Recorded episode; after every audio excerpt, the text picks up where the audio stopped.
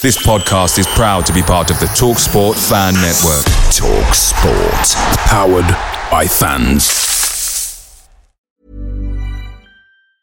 You should celebrate yourself every day, but some days you should celebrate with jewelry. Whether you want to commemorate an unforgettable moment or just bring some added sparkle to your collection, Blue Nile can offer you expert guidance and a wide assortment of jewelry of the highest quality at the best price. Go to BlueNile.com today and experience the ease and convenience of shopping Blue Nile, the original online jeweler since 1999. That's BlueNile.com. BlueNile.com. The Talksport Fan Network is proudly supported by McDelivery, bringing you the food you love. McDelivery brings a top tier lineup of food right to your door. No matter the result, you'll always be winning with McDelivery just like Leicester City this season. So the only thing left to say is you win, order now on the McDonald's app, and you can also get rewards points delivered too. So that ordering today means some tasty rewards for tomorrow. Only via app at participating restaurants 18 plus. Rewards registration required. Points only on menu items. Delivery fee and terms apply. See McDonald's.com.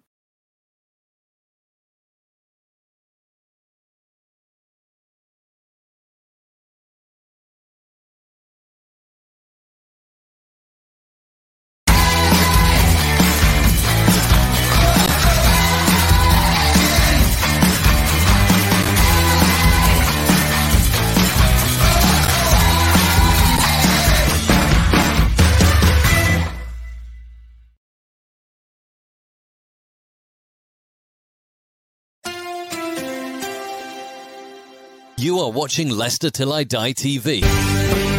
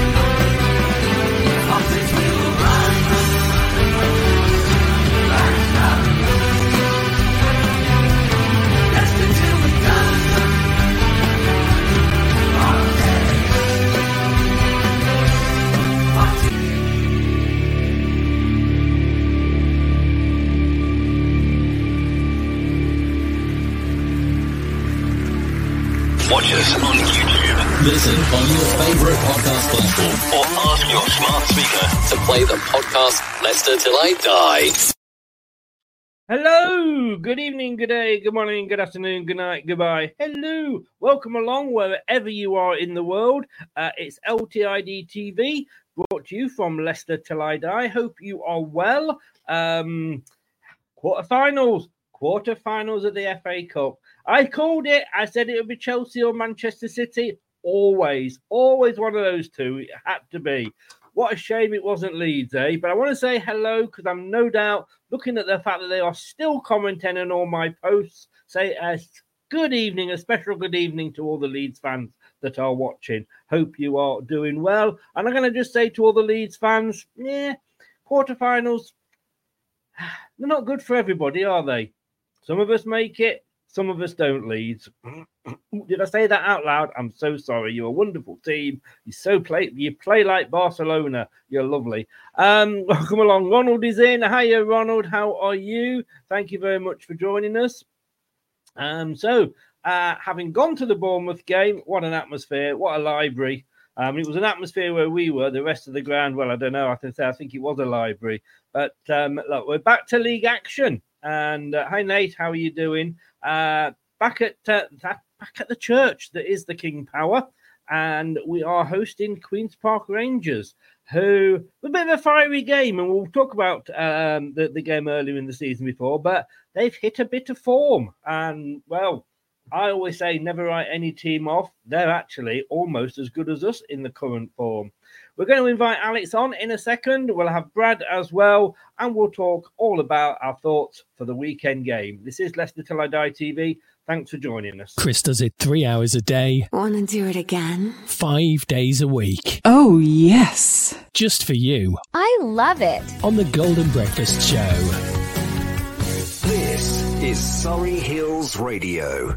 The Talksport Fan Network is the ultimate on-demand destination for the UK's best fan-led football podcasts. Including Leicester Till I Die, independent analysis and reaction for the Foxes faithful. The Talksport Fan Network. Unbeatable club-dedicated content created by the fans, for the fans. Follow the podcast on the Talksport Fan Network.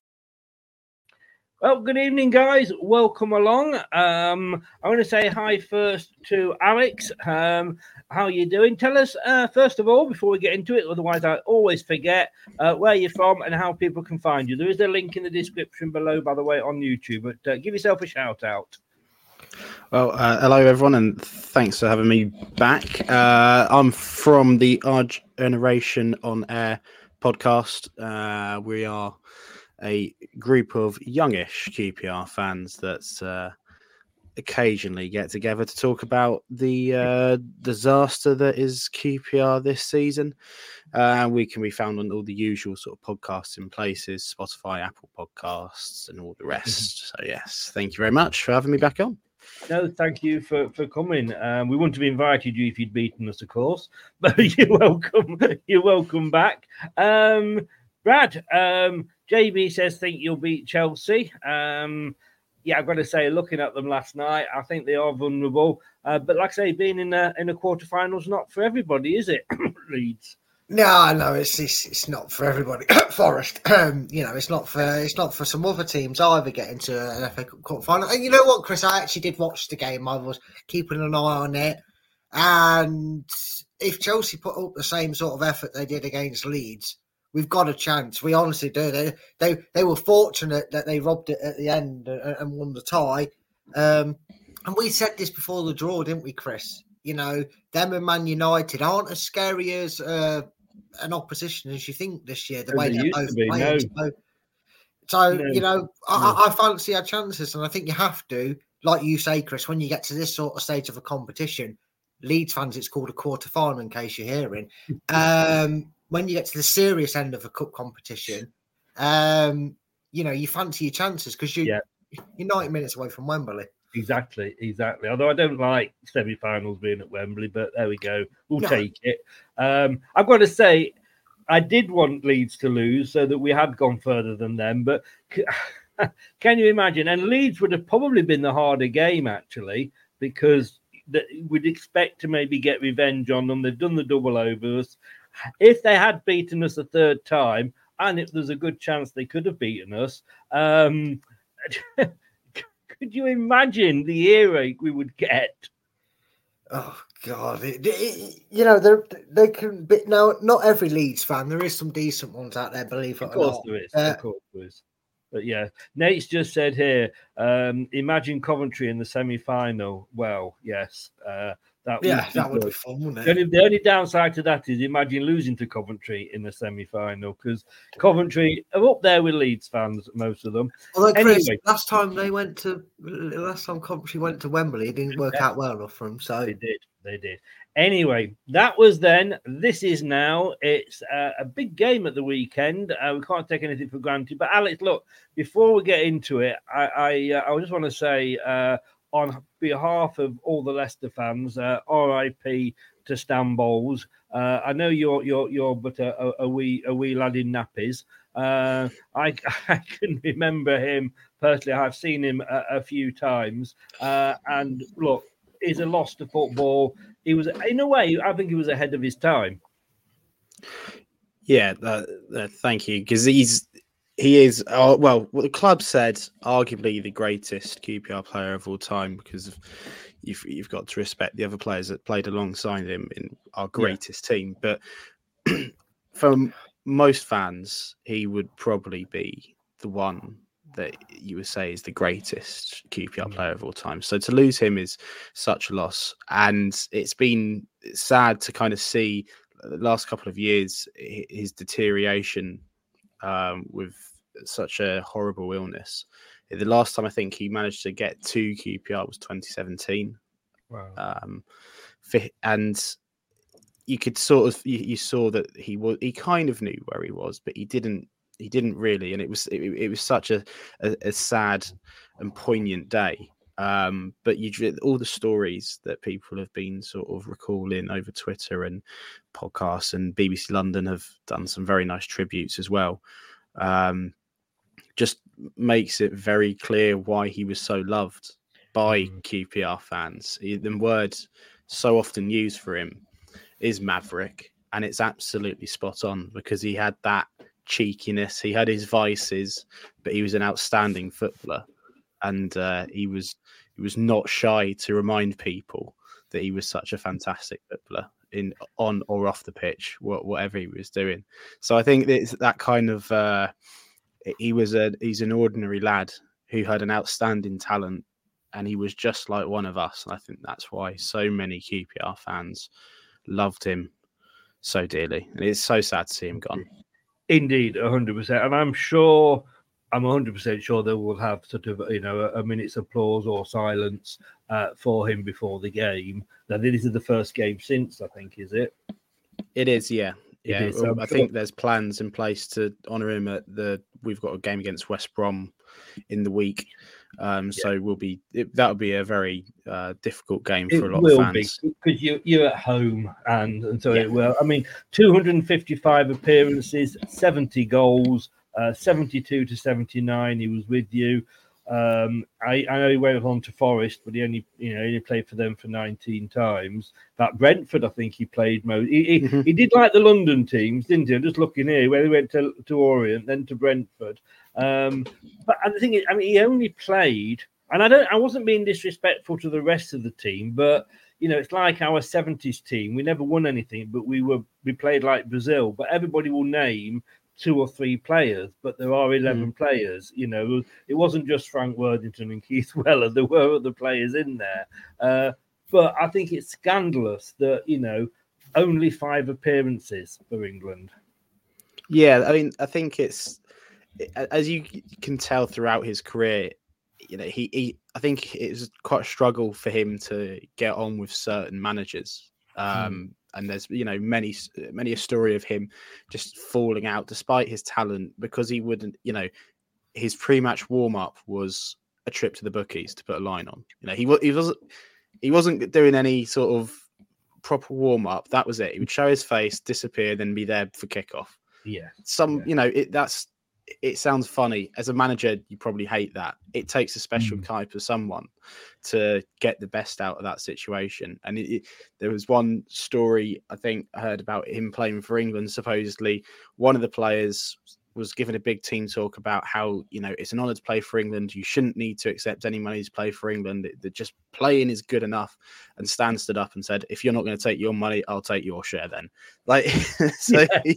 You know, it, that, that... It is that sort of cheeky guy. Yeah, um, yeah.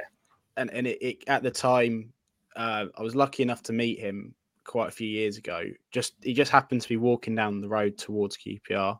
I mm. met him, uh, and he. I think that there was he still had that sort of twinkle in his eye then, um, and yeah. he was.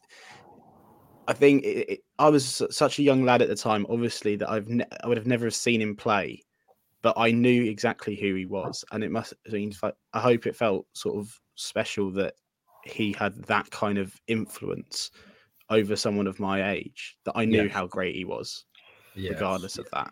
Ronald says there, Stan Bowles was a fantastic player, and QPR were a cracking side when he was playing for them. I mean, we know, don't we? Uh, you know, we have Steve Lynex, who's an, an ex-player, and um, on on the channel.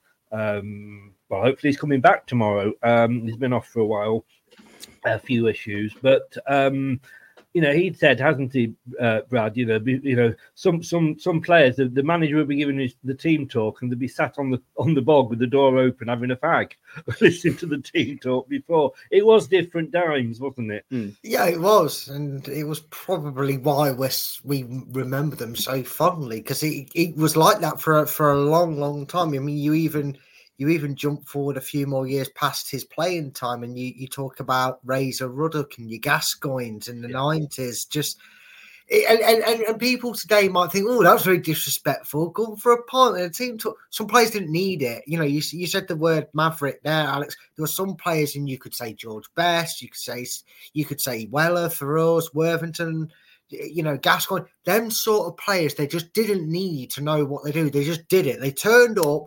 I mean, I can't remember. There was a manager that talked about a player and um, I think it was Bullard, Jimmy Bullard, talk about a player who they'd signed on the day, got him hammered. Turns out he was in the starting 11 and he played the best game of his life. Some players just have that knack about them. They don't need to be there. And it, it's a generation that's sadly forgotten in football because it's it's so weird to think about it, isn't it? The, the likes of Adams and players like that just coming for a point 10 minutes before kickoff. Yeah. Like, what? totally, totally. Um, different times, different times. And in a way, it's a shame we've lost it. It is very much very robotic these days. But look, it's football. We love it. And we've got a game, um, three o'clock, three o'clock Saturday kickoff. I forgot what they were like. Um, but Alex, I want to come to you first of all. Uh, we're going to talk managers. Uh, I could say new. I mean, he's not new now. He's sort of been there six months, hasn't he? But um, and I know your, your, your predecessor who who was in situ last time we played you. Um, I don't think it was just before. I think it was a few games before he left that we played you. Uh, was a bit of a, a hero, um, ex-player again. Um, this guy was he a bit of a? I mean, I've I'd never heard of him to be honest with you. I had to Google him. Uh, I guess a lot of you guys did when you appointed him. Yeah. Um, so Marty was, uh, I think, yeah, it was the less the game against you. After that, Ainsworth was uh, relieved of his duties. Oh, it was that game, was it? Ah. Yeah. Um, Mar- Marty then came in pretty quickly after that. But I, I remember, the, I think we've appointed quite a few managers recently, but I think it was after we had uh, been discarded by Michael Beale, and we were about. I think the options at the time were obviously Neil Critchley or Marty Cifuentes, and Marty was still managing at the time, doing pretty well in. Uh, in uh, Scandinavia, so it would have cost money basically to get him, and Neil Critchley was on a free, so we went with him. So it is. Um, but in the end, he's ended up back with us, and I've been really impressed with a large bulk of the work that he's done so far. It's you know you don't want to there's sort of be overly critical of the situation because he's taken on a very difficult uh, challenge with the with the players that we had, the situation we were in. Um, but the difference between the team that walked out against you guys last time and the team that could walk out on Saturday, just the belief in itself that it could actually get a result in the game now is mm. drastically improved. Um, and you know what? At the time that we last talked, that's pretty much all I wanted, just to actually be in a lot of games rather than yeah. be content with drawing or losing. I mean, I think last time we played you, and we'll look at your season in a second, but you know, I mean, I, I, said to you before, you know, when, when we played Stoke recently, and I'd said to them that, you know, you'll be safe because there's three worse teams than you. And I was including Rotherham Wednesday and yourselves, and you were all, um, and I don't mean to be nasty here, but you were awful mm. at that time. Yeah. Now, after we'd played Stoke, I went, actually, I don't think I think there might only be one worse team than you because uh, you put up a fair fair fight against us. But you know, um, and I'm not even going to attempt to, to pronounce the guy's name because I don't. Uh, we'll call him Marty. It is easier. Um, absolutely, looking at the teams he's managed, like Ruby, uh, St Andrew, Lost Hospitalate, Sandefjord, AAB, Hammarby. Like you say, you, you you'd have to Google him but you know, 21 games he's played, he's managed for you. It says here seven wins. I mean, that is probably more than you had all season before that. It's quite probably, yeah, yeah, it is absolutely. Um, it, since I think the turn of the year, no team is in the bottom half of the championship has won more points than us. And to hear that after sort of like enduring the dross that we had to in the first half of the season, um, one slightly annoying because you knew, that some of the players there were better than the uh, results that were coming out at the time. Yeah. But you know, you can't help but just be really happy with that. Um, and he's the, there's quite a few things that I've been happy with, but what I'm most delighted with with under Marty is that for once we've actually got a manager, and it sounds like quite a small thing, but it means a lot to me in that he's actually willing to shake things up, say, sort of like at half time or just after half time. He's not going to be resolute to one specific game plan. We might change a formation. We might put a player on in a position where they're not ever so slightly used to, and the opposition certainly aren't expecting them to be played in that position. And he's just hmm. willing to change stuff, and he thinks a lot more about the game, whether that's him and his coaching team. No manager that we've had recently does that, and that has got us points. That has got us wins. The his one of his first wins against Stoke. It might have even been his first win at home. We were losing 2 1, 2 0, or whatever. He makes three or four really important changes, puts players in different places for that specific situation. That ended up making us win the game. And that is just massive for me. Yeah. Scott, thank you for your question. We'll, we'll uh, I've started it and we'll come on to it when we get to that that particular part of the show. Um, we've never taken, despite everything in the sort of form we've had, uh, Brad. I don't think we've ever taken any team lightly. You know, I mean, Rotherham we struggled to beat, didn't we? Sheffield Wednesday, they were bottom at the time. We thought we, we would beat, and we didn't. We, they got they got a draw.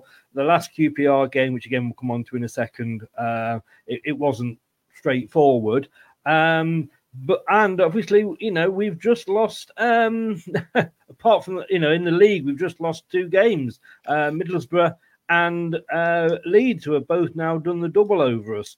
Chinks in the armour. Um, we needed a performance, I think, because that Leeds performance was dire. It's probably for me the worst we've played all season, and that's not all joking aside with Leeds fans. That's taking nothing away. They deserved the win. They put the ball in the back of the net. We couldn't.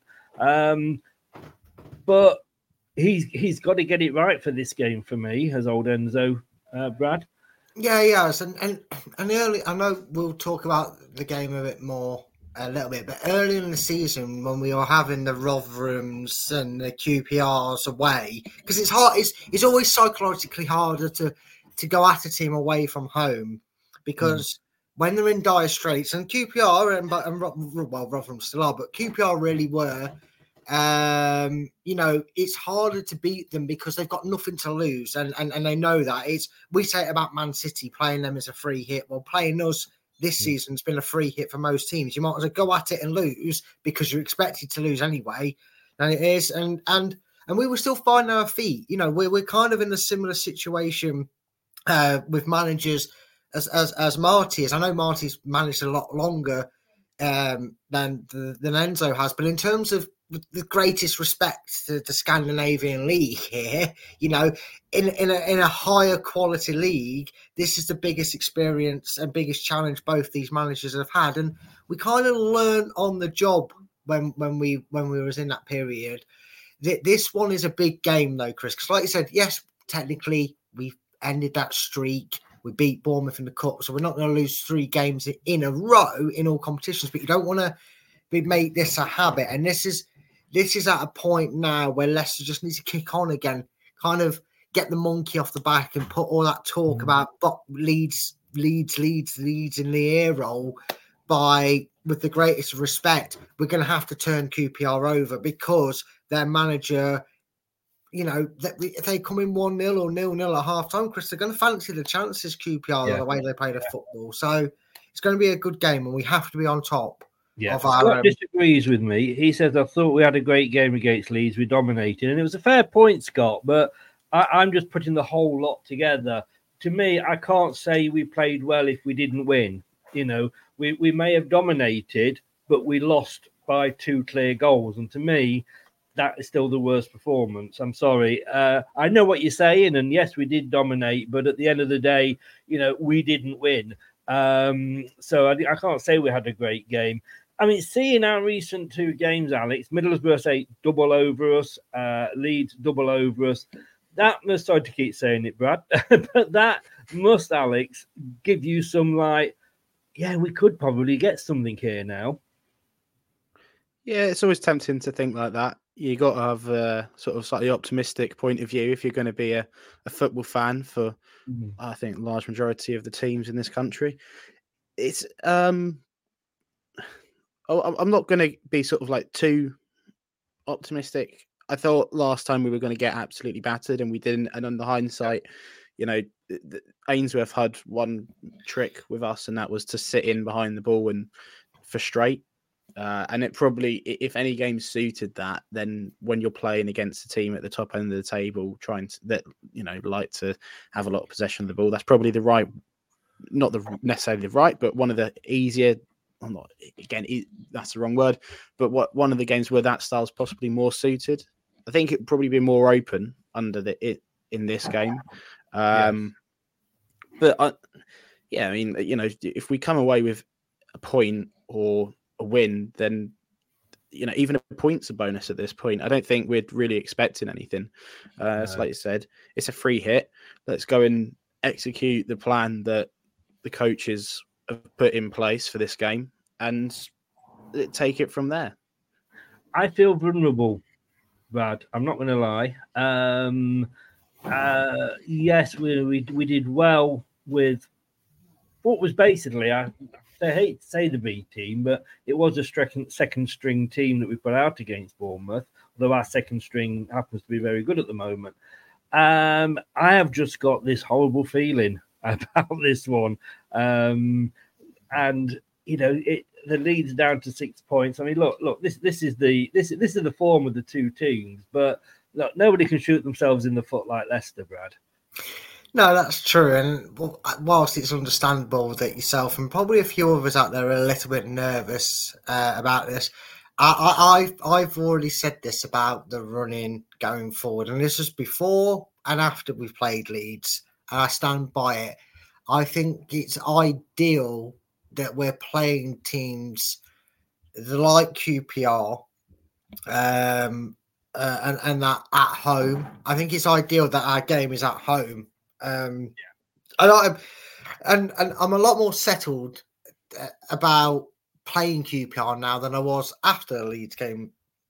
Admittedly, because of our response, because of our performance, and not not just because we won, but the performance was pleasing against, you know, Bournemouth. It's not like we, it's not like we were backs against the wall and we've smashed and grabbed it against Bournemouth. We we actually dominated and was probably the better team throughout the 120 minutes.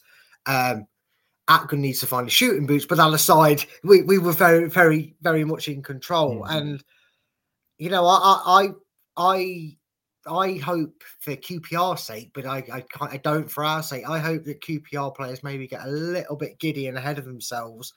And, Mm. and think we can go at Leicester. They're not expecting it. Well, we do our homework. Enzo in his press press conference after Bournemouth was like, "Nope, QPR. That's our focus.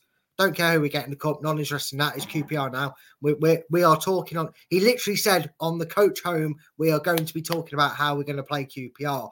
So we will not. Uh, You unless you do something that even you don't expect, Alex. I don't think you'll surprise us by coming at us and being attacking or anything. And it might be in QPR's best interest to not anger the beast because you try and play fancy football as if you're going to catch us out. Watch the Bournemouth game back and you see how many times we got in behind Bournemouth. It could become a, it could come and bite QPR in the arse. So I'm hopeful that we can put in a performance that gets us back on track in the league because we don't want to lose three league games in a row. Let's no, we don't. We don't. Scott says a very good point again here. You're on form today, Scott. Well done. Uh, we will come good again. Just need the fans to make more noise as the players will play up to it. I actually, um, and I've got to say, I, I, I was trying to do a match day vlog because normally, uh, Alex, I do watch alongs, but because the Bournemouth away game, I live just outside Bournemouth, so it was like a home game to me. And it was an FA Cup, so they had to put on where we normally get like five, six hundred tickets. We got uh, just short of two thousand, so I was I was able to get some tickets. Um, and my God, was it was it quiet? It literally was. We know it was it was the very famous like the shh. Can you hear the own fans? You know, and at one point we got the right, you know, right side singing with the right side, left side singing with the left side. We were singing back to each other because there was no something coming from the Bournemouth fans.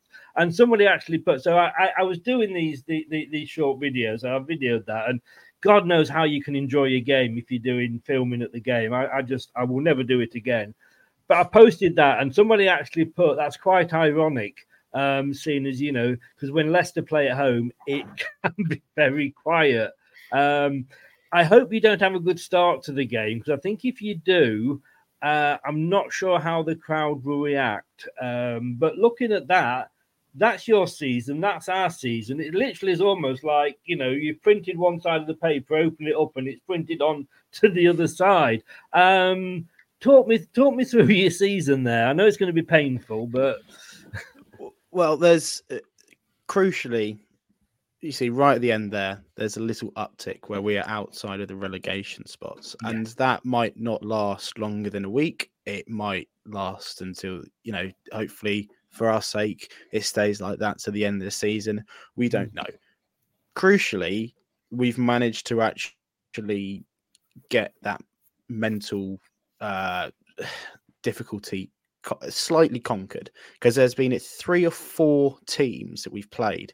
I think it was Sheffield Wednesday, Stoke, Plymouth, and maybe one other, maybe Millwall. I'm not quite sure where we could have won or got a better result than we did, and we would have been outside of the bottom three. And we failed on three occasions against teams that um, are in the relegation battle with us, and that was really worrying. So to finally get that little tick at the end, I think, well, I hope will be a massive um, boost to the team and a real big kind of encouragement to know that they can do it and it's not that difficult to do it. Obviously, this week is probably one of the more difficult games that we will get in this run in. Um, but that I think is absolutely crucial. Um, I mean, it does tell a story. It tells a story of a very disappointing season but mm. you know I can't see exactly where your um where that are the reverse fixture is is on that uh, that chart. But it if you number fourteen, of... just you just dropped down to nineteenth, I think, when you played. It's it... match week fourteen. It is uh, between yeah. just before you played Rotherham, your first game against Rotherham. If you put underneath that sort of fans' confidence or fans' optimism after that game, it would have been not through the roof, but it, that it would have certainly been up to the top because it, it Marty has changed things for us, and that that's the crucial thing. Because it all, like you said previously, all we need to be is where we are now, just outside the mm. relegation zone, and that's fine for us. Yeah, very interesting what you said there, and it is the the games that you maybe should have been winning, like the you know the the Sheffield Wednesdays, the the, the Rotherhams before this, you know, last week, um, you know, the teams that were down there around you, they, they were so important. They are must win games. I don't know how many of those you've got coming up again. I know you you probably you played Stoke twice, haven't you? Um. I'm not sure. Sheffield Wednesday, have you played them twice? Have you got them to play? I feel like we might have them again, yeah. but uh, we've played Rotherham twice now. Um, I'll just look at you. Birmingham are kind of down there, Swansea and Sheffield yeah. Wednesday, Plymouth as well. We've still got to play. So, you know, there's there's winnable games there. I think there's teams That's a good that further up the league that aren't That's yeah. a good quarter of like the mini season that's left, isn't it? Really, for you yeah. guys, that, has got to be the games that you're looking to win. Sorry, Chris, just just no, no, no, no, no, Because if I'm right in thinking, after us next, you you, you have West Brom, so uh, do them games become more pivotal for you as a fan to think? Well, if we get what we're expecting against Leicester and West Brom, and that's the proverbial zero, there surely become games that you've got to really hope you're winning, aren't they? Aren't they? Yeah, it, it doesn't really matter what happens in the next kind of games against yourself and West Brom. Um, when when the context comes to the teams around us, you've just got to beat them. You can't expect to stay up, and you can't, and then sort of lose or draw to teams that are in around it with you.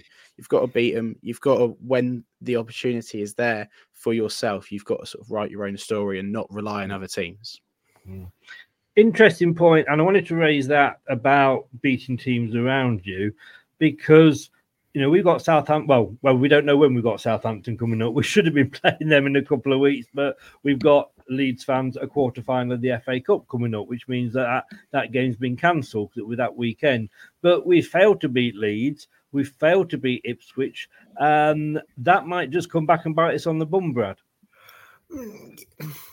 Maybe, but then, like you said, Chris, try, try, and name more than a few more teams, a handful of teams that have beaten us this season. I mean, Ipswich. All of who we've got coming up. Hull have beaten us. Yeah, Hull, Coventry, and then Leeds and Borough. So, you know, there's someone else in there. I think I think there's five teams. Hmm. So, Coventry and Ipswich. The other team. Pardon? Coventry with the other team. Yeah, Sorry to say it. oh, did you? Sorry. Leeds, Middlesbrough, um, and Hull. So I think there's another one we've lost too, but I can't remember who. It's completely evaded me. Um, unless unless I'm just bad at maths and I, maybe I've just done the maths. It's six, ga- it's six games we've lost, two to Leeds.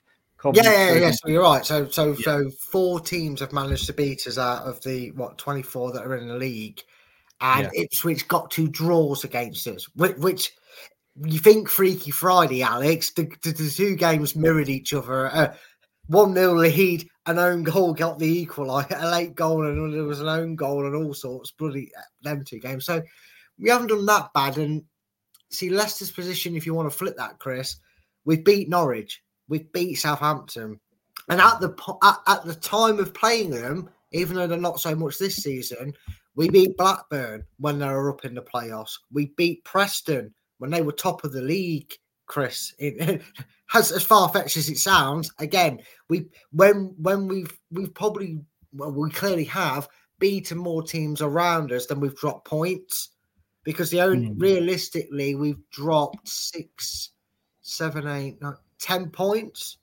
from from two oppositions in that top six. The rest we beat so far. So um, I probably made that sound worse than it is when I put the figures on. I probably should have shut up and said we've just not lost at Leeds and drawn with Ipswich. So mm-hmm. we're not doing too bad against these sides at, at, the top end. And you know, you know, like you said, quarterfinals aren't for everybody. So unfortunately, we have to wait to play Southampton. But again, Southampton will be at home. The Norwiches will be at home. The Blackburns at home. I know again. I know they're down at the bottom, but again, they, they are a very well established side and, and, and, a bigger side than where their position shows. That's the advantage I think we have as well. We're playing. We, we did the hard job of beating the West Broms, the Southamptons, the Blackburns at home, uh, away from home. Sorry, so playing them at home, you feel like a double is incoming uh, at least two or three of them oppositions. So it's not all as bad as it sounds just because we couldn't beat Ipswich and Leeds. It isn't. I, think I'm just panicking a little bit because, you know, our lead is going down and down and down. But then again, and I know, and this, and I'm really not crowing or or trying to be disrespectful to the other 23 teams or anything like that. But when you've got that bigger lead, there is only one way you can go. Yeah, very, very true. There is. There, there is. And look, for the individual, for the norm, and maybe this, maybe for the league itself, it probably needed Leicester to have a little bit of a wobble. Um, but there was every... a neutral fan who actually said, um, "I hope you lose against Leeds just to make it exciting at the top." Have you had the point?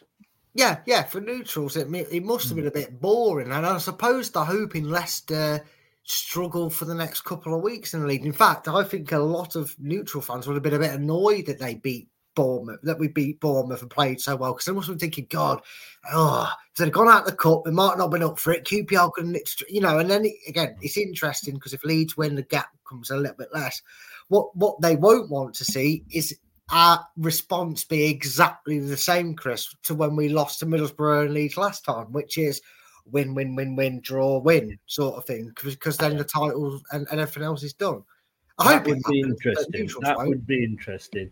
Uh, talk about talking about tough games though, and I've got to say, fair play to QPR because um, I and and it's hard. But I went. I think I went into the last game thinking, or maybe I didn't because I think we played this after Sheffield Wednesday. I'm not sure, but I just thought like it's a game that on paper, and let me just say on paper, we should have won quite easily, and fair play to QPR. I mean, it was you say Ainsworth's last game, but fair play that you made it difficult for us. And I think you know there was a a bit of an incident that probably turned the game uh, mm. for us uh, in the sending off of your your goal scorer. Um, but you know, until Winks got that wonder strike, and I still think that's probably going to be up there for goal of the season. Um, you know, you, you were coming away with a point. Your memories of that game, Alex? I remember at the time kind of thinking, oh, you know what? I mean, maybe I, I wanted to, I thought we were going to lose quite badly. I think I said on here about 4 0. I remember sort of like a half time. I can't remember when the goals were, or sort of, you know, like just thinking. I think four, you scored on, we scored on 30, you scored on 40. Yeah. I kind of thought a few of your players didn't quite fancy it. Not because mm. of like any sort of raucous atmosphere at Loftus Road, just kind of didn't it didn't feel like your best performance. It felt like you you were you had a lot of the ball, wasn't really going going anywhere with it. I think we've all seen that sort of performance from a a, a dominant side. I QPR when we've been slightly better off, I've certainly played like that against other teams uh, going a couple of seasons back. I just thought that you know there's there's a possibility here. There's a, that we could possibly get at them, nick something, and walk away from this being you know, feeling quite happy about ourselves. Where that leaves, I mean, Ainsworth was always going to go, I think, but um, well, how that sort of left Ainsworth would have been really interesting. I would have thought that he would have wanted to sort of go out on a high. He, he did unfortunately deserve to lose his job, but if you mm. get a point off Leicester and then the next guy doesn't start so well, then people start, you know, people start rewriting history very quickly. Yeah. Um, yeah. So, you know, in terms of his own sort of credibility. Go on, try and win mm. the game. Try and draw the game. Let's not, eh, like you said, the, the red card is um, probably what swayed it in the end. But yeah, I, I kind of felt like you know we could have. It, could we have gone at it, at you a little bit more, or if if we go at you, does the game open up and does it become a lot easier for you to pull us apart? Um, probably, but you know, like I said, I think that style of play under Ainsworth suited that kind of game where you're not expecting to win the game as it is. Mm. You're expecting to probably lose. And when you don't lose as badly, it doesn't feel that bad. It doesn't, you know, you're sort of slightly shocked by it. Yeah. That's not how we wanted to carry on. And, you know, the, the, game going forward, we might lose by a bigger scoreline to you, but at least we're actually trying to win. Do you game. think he would have gone whatever then? I mean, if you'd managed to okay, whether you'd have won the game or not, I don't know. Uh, but let's say you'd managed to get that point, and with, with eleven players on the pitch, and you know, without us having a wonder strike, it, it would have been one-one. Uh, you don't think that would have saved his job? No, there was a. I think the week that Marty was appointed, uh, I was invited on BBC London um, to speak about the appointment and Ainsworth's sacking, and they had mm. a Norwegian or Scandinavian journalist on who had released uh, who had broke the news originally that we were looking at Marty, and he said on that program that we had been looking at him for at, at the very least a month. Had pretty much yeah. offered him the job, you know, already like three weeks before we played you, um, and th- this was something that had been. Um, in the pipeline for a while, basically, uh, and you could tell that from Ainsworth as well. I think you look at his body language at the game; he knew he was gone. It's a it's a shame when you've got ex heroes of the club that come back yeah. and it doesn't work out for. Uh, we do we do do quite well, don't we, Brad, at getting rid of opposition managers? We've done that a few times uh, in the recent years. Um, but your memories of that game, as I say, I, I was I was relieved to come out of that with three points. Yeah, I was. I mean, the red card and uh, definitely changed the game. Um, and again, uh, you look at like you look at that, and it wasn't a shake, shaky period for Leicester, and not not not in terms of results because we were winning games, but we were going through that two one to the Leicester boys sort of thing where we were we only just beat Rotherham by the same score line. Uh, we only just obviously then beat QPR. We then drew with Sheffield Wednesday, and that's when Leeds fans first started jizzing themselves over as dropping a point. Um, you know and and and that was again you, you have to look at it at the, at the time period because you and we hate to talk about it but you you look at where the squad was mentally from last season it was it was in the bin The morale was in the bin. The faith in, in, in, in any style of patient football was absolutely in the bin. And someone just attacked my letterbox. That was weird. And and and this was what game week what 11 12 so around that back bracket. So we'd only just started to see this enzo style football that we've become so accustomed to this far into the season. You know um we've played way more games than we have now. And and this was just at that little bit of the yeah what was it you, you used to say in these press conferences after a game? Oh the 20 percent the the thirty percent. I think mm. we was only just he was only just starting to talk about them getting to grips with it. I don't even think we was at a twenty percent point at, at, at, at, this point, and you could tell that because, like Alex said, we, QPR frustrated us. We were we we were trying to pass with a purpose, but we kind of didn't have the mental to do it. We didn't really know how to do it, as we've seen following on from this game and the, and the runs we've been on and, and where we are, we've obviously got to 100% understanding of Enzo's football and whatnot. But we were, we were in the infant, infancy of its development, wasn't it, Chris? This was in that period where we were kind of going, whoo, got away with it, whoo, got away with it. And I always say, good teams find a way to grind out results, but great teams win when they're not at the best. And this was probably in that period of them fixtures that you talked about where it was – playing teams we expected to hammer, we were just kind of getting getting away with it, if you if if you will. So it was a scary game to watch, but we got there in the end, and that's that's really what mattered. I, have got to look. We just got to mention, probably to me, um, not just the best buy of the summer for Leicester, but the best buy of the summer for the whole championship. Harry Winks, um, not known for his goal scoring, but that goal, Brad. I mean, wow, it's got it's going to be. Well, I, I I still think it's going to have to be up there with Fatawu's against Bournemouth, but it's going to be up there for goal of the season for us. Oh, it's definitely top top five contender. Um, I, I, I, Sorry, Alex, to bring this up again. yeah, I mean, I w- I wouldn't be surprised if it was um if it was in the top three. I mean, Winks is one of them, isn't it, Chris? He he always he only seems to score when it needs to be pivotal. And the QPR game, I think a couple of weeks later we we played against West Brom, Chris, and you remember that one? They overcommitted and he scored in the ninety second yes. minute. Kind yeah. of reminds me, is is it in that way? He only scores when he needs to, and when he does, they are they aren't half meaningful and memorable goals. And yeah, it was um it was one of them where you kind of sensed he was going to score because everybody kept saying, "Oh, Winks does this and that. Wait and see. Oh, can't wait for his first Leicester goal." And I, I, think that actually was his first Leicester goal, and yeah, it will definitely be in that talking point along with the Bournemouth, Bournemouth, Bournemouth. I would say Bournemouth, uh, Fatawu's goal, this, and then JJ's versus Cardiff is my top three so far this season. They they've all been fantastic goals. So yeah, you're right, Chris. Player of the season and contender for goal of the season. Now, looking at this, this really sort of makes me like gulp, when I look at this because uh, Leicester's the, the home and away form. So that that's our recent form overall. But the figures at the top is where we stand in the home form, and we are dropping down. We're only we're down to fifth in the home form at the moment. But QPR, as we said this earlier, Alex, you know, you're, you're fourth from bottom, and yet there you are on away form you're, you're mid-table.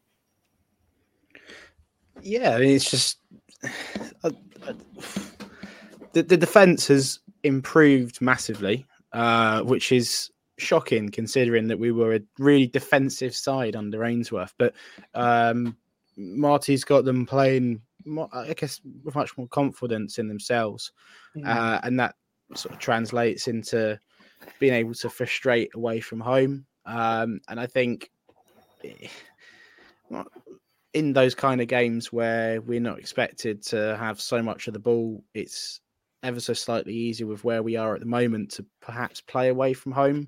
I don't quite know where we stand in the home form table, but you know, when you only have to get one or got one goal or something like that, you're expecting the opposition to come at you because they're at home. Yeah, it's, it's, it's ever so slightly easier to play those games sometimes, but yeah, I mean, like the the I've always thought that the players are there that are good enough. There's and they've made some decent signings in January, and you know, it it's an interesting one for me because I'm not quite sure how you know sensible that is signing those Mm. players, whether it's a big gamble or not, because they've said for the whole season the board that they've got no money, and then a day after the transfer window shuts, we've signed four players out of nowhere, two two permanently and two from pre- on loans from Premier League clubs, and that's not cheap. So, you know whether whether the gamble pays off or not, I don't know, but there's definitely been a massive uptick. Yeah.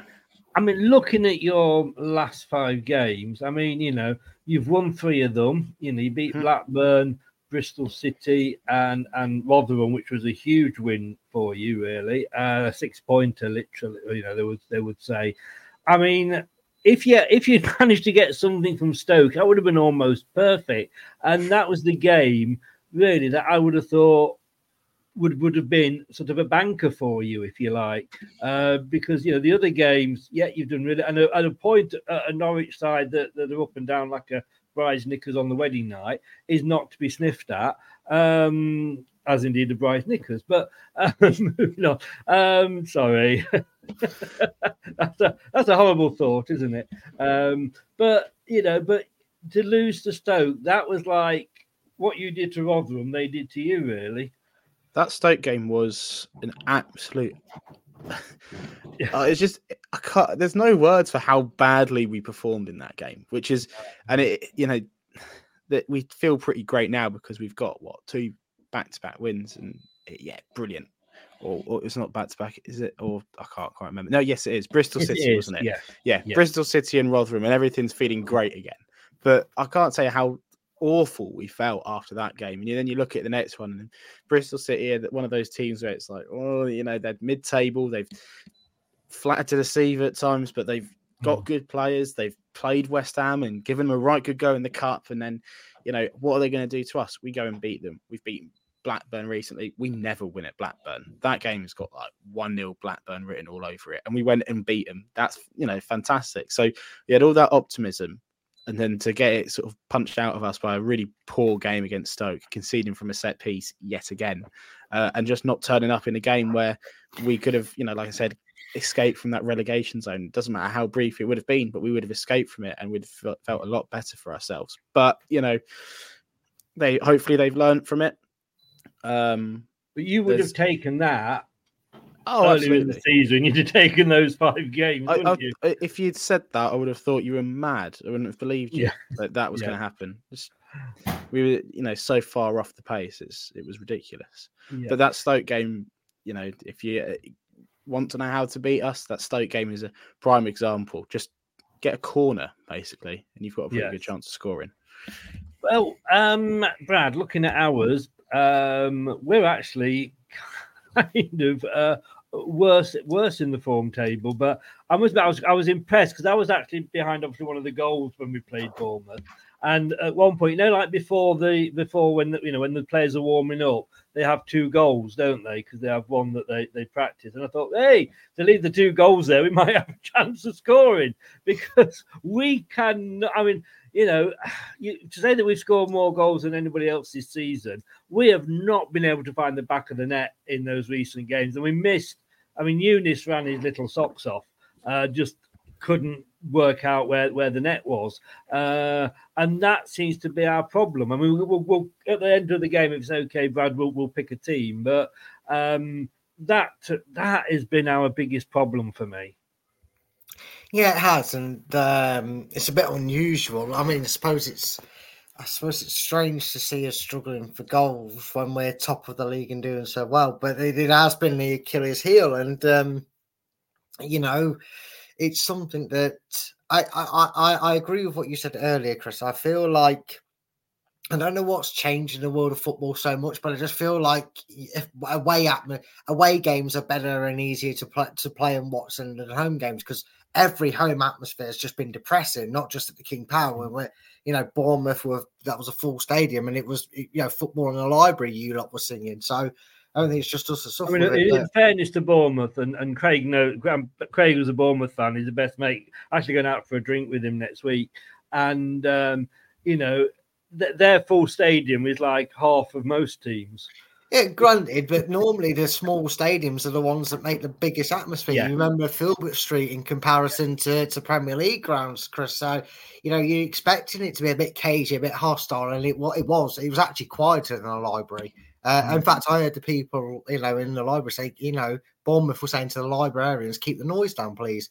Yeah. But you know, this is this is almost without getting too arrogant and, and, and reading too much into a league position, but this this run of fixtures, I'm including Sunderland in that, and and uh, I can't, I don't know who comes up next um, for us because I, I think it was supposed to be Southampton. That's been rearranged. I don't know, but these next couple of games, at least, Chris, the QPR and Sunderland. That's where we need to at least be finding our goal scoring form. But because before we played these two games, we put five past Stoke, and and we've and we won games quite comfortably. In fact, we were winning to a canter against most teams. So, do we have to win four five nil to kind of get us back in the goal scoring form? No. I would take Leicester having five shots on target and scoring two of them and winning the game two 0 or scoring mm-hmm. three of them and winning the game three one. You know, I, I, I, a, I think Cooper are a much better outlet than they were when, even though that we only beat them two one, but when we played them there at their place. But I don't think we need to batter them to kind of get ourselves back in goal scoring form. I think if we just play well and, and take our chances, we can still win comfortably, whether that's 2 0 and 3 1. And we have done that at points this season. I, I just hope over the next couple of games, Chris, we manage to find that bit of rhythm back in front of Well, goal. we, we've got we've got Sunderland away on Tuesday. Um, Then the following Saturday, the 9th of March, we're away at Hull.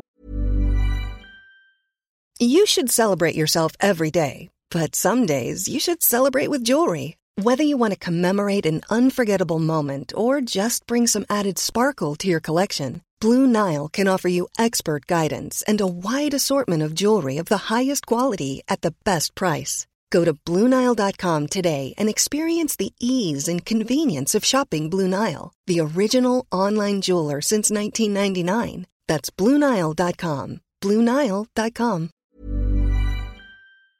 Away days are great, but when you can't play away, there's nothing quite like playing at home.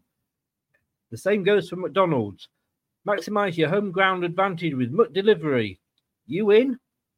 Order now on the McDonald's app. At participating restaurants 18 plus, serving times, delivery fee, and terms apply.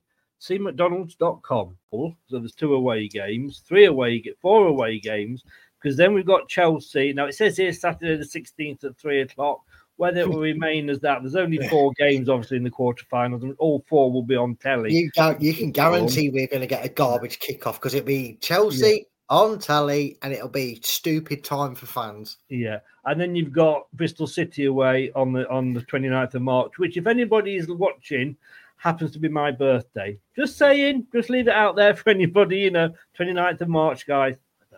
All right, just so you know. But looking at those there, I mean, all right, so we've scored seven in the last five games. So have um so have yourselves, Alex. Uh, games over two and a half goals for both of us, it's three out of five. And games where both teams have scored three out of five. This is going to be a 4 4 thriller, isn't it?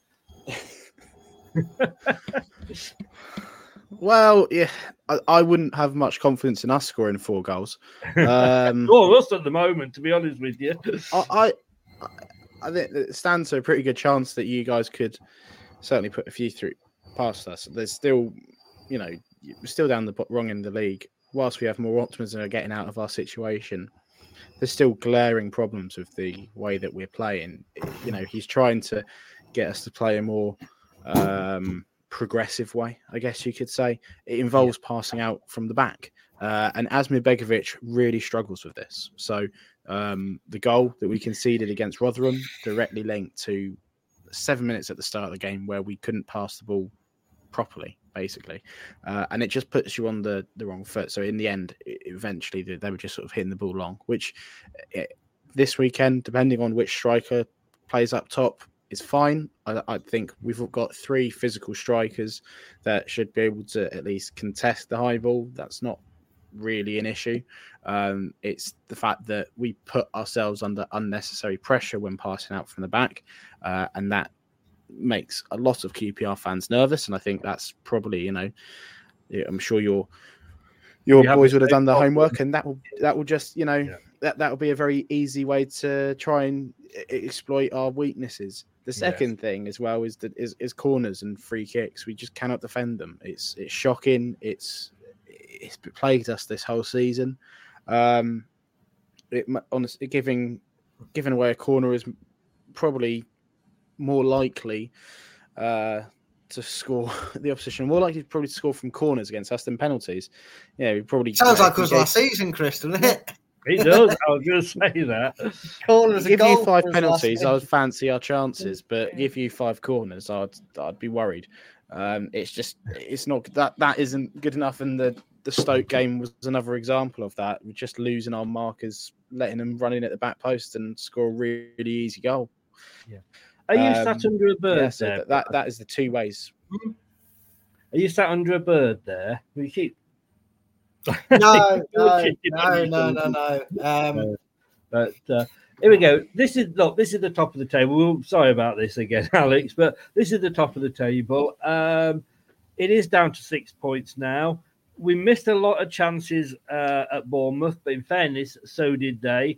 I know Enzo said we do not use this game to judge where we are against, you know, if in case we get promoted. I'm sorry, bollocks, we do. I was looking at that all the time, thinking this is a team that, you know, if we were in the Premier League now, it's a game we would look at getting something from, just as Bournemouth would in fairne- fairness. It was, apart from Choudhury and uh, Vestergaard, that was not a, no no first first choice, so we say, players on that on that uh, on that pitch at uh, at kickoff. Um, and to say that that was the second tier team, we went toe to toe with a with a Premier League team. We bought them the confidence, and there must be a lot of the what you say first choice players looking over the shoulders, thinking, "Shit, am I going to be starting against QPR?" Well, I mean, yeah, that that's that's that's what you want, though, isn't it, Chris? I think Mm. that's the joy. I think that's the headache every manager wants. They want to see that competitiveness. The one thing you can sometimes accuse players of, and, and, and we kind of accused certain players of it last season, rightly as well. Well, I'm not saying it isn't justified because it is, because I think there's, I think Kane had it at Tottenham. It, it- it's no competition. If you don't fear for your spot, yes, you don't want to play badly, but you also sit there and go, "Well, I played badly, but you know, who cares?"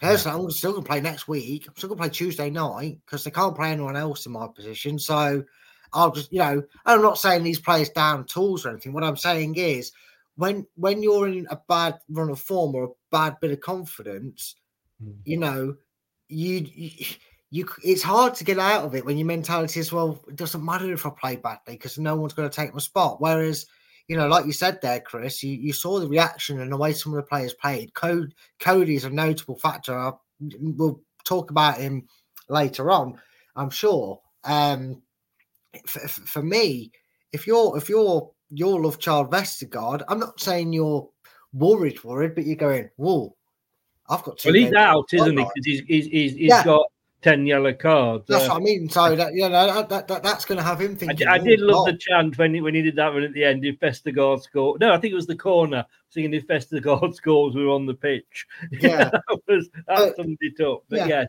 26 points ahead of seventh. I mean, that's mad. Uh, I mean, that that just doesn't comprehend uh, that sort of gap. And I don't want to be in the playoffs, but it, you know, it is the safety net, I guess.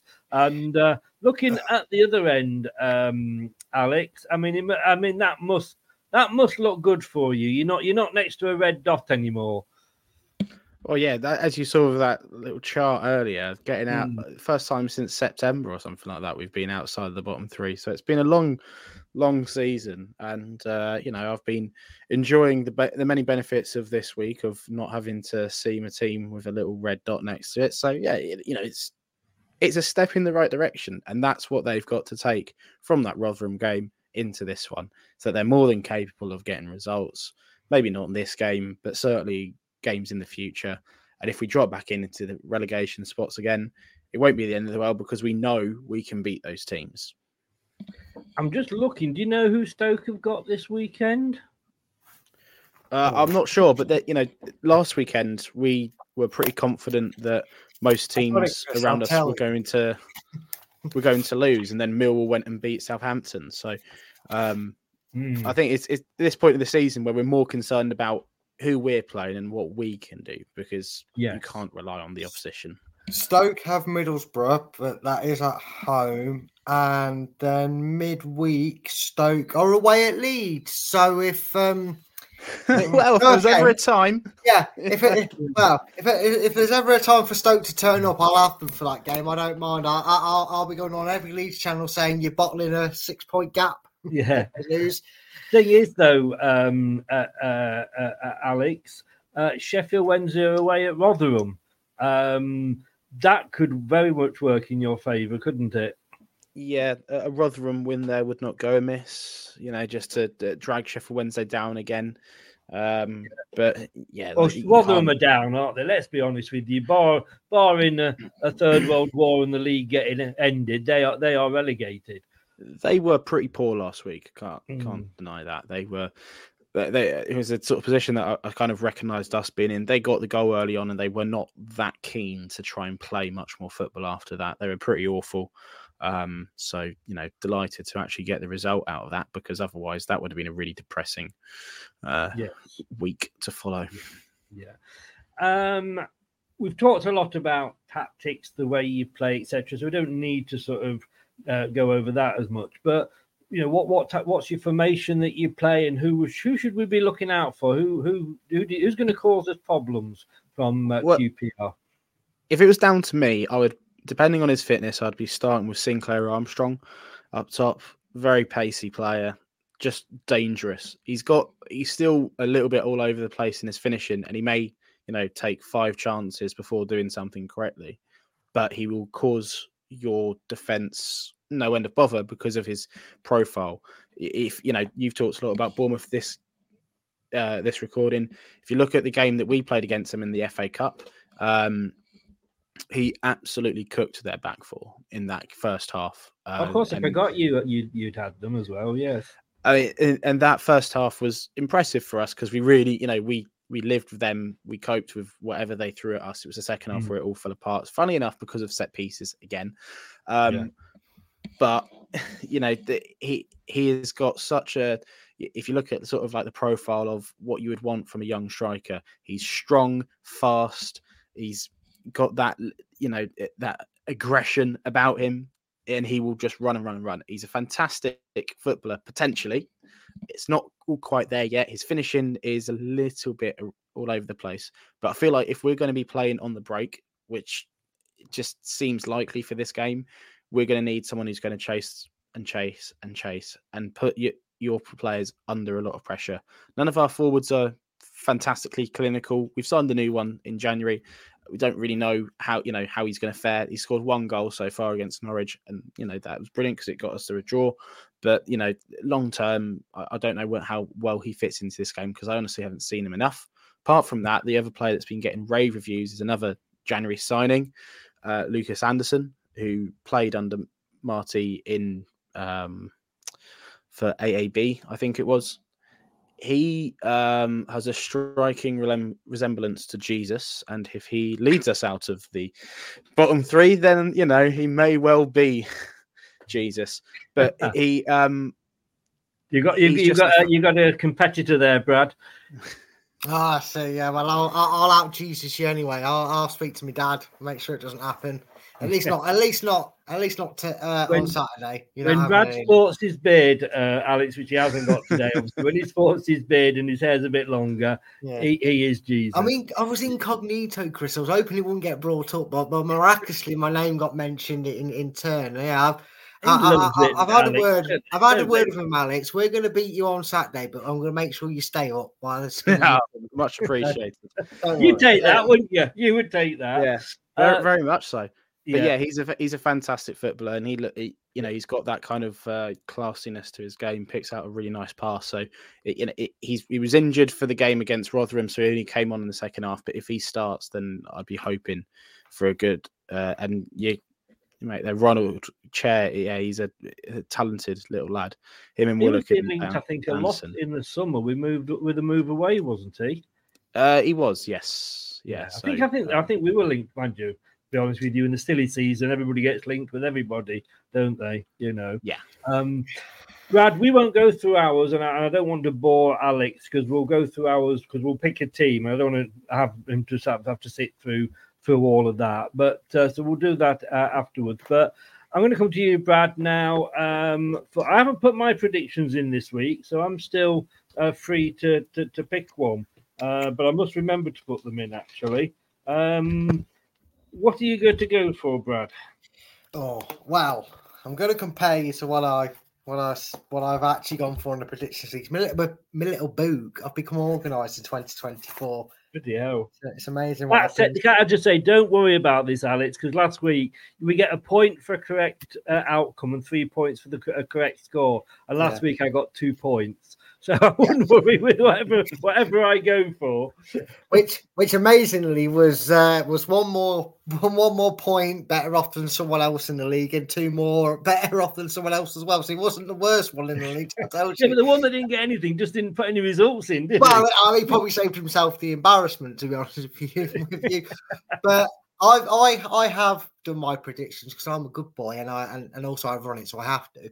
Um, I've gone I've gone three 0 and normally I kind of take a free shot because I can change it on here, but I'm actually going to stick with it. I am I, I am backing us to to get get back to winning ways and, and goal scoring ways. Unfortunately for you, Alex, at, at QPR's expense, but uh, like I said, don't worry, the, the- the deal's in progress. so you're gonna be you're gonna be fine for next season.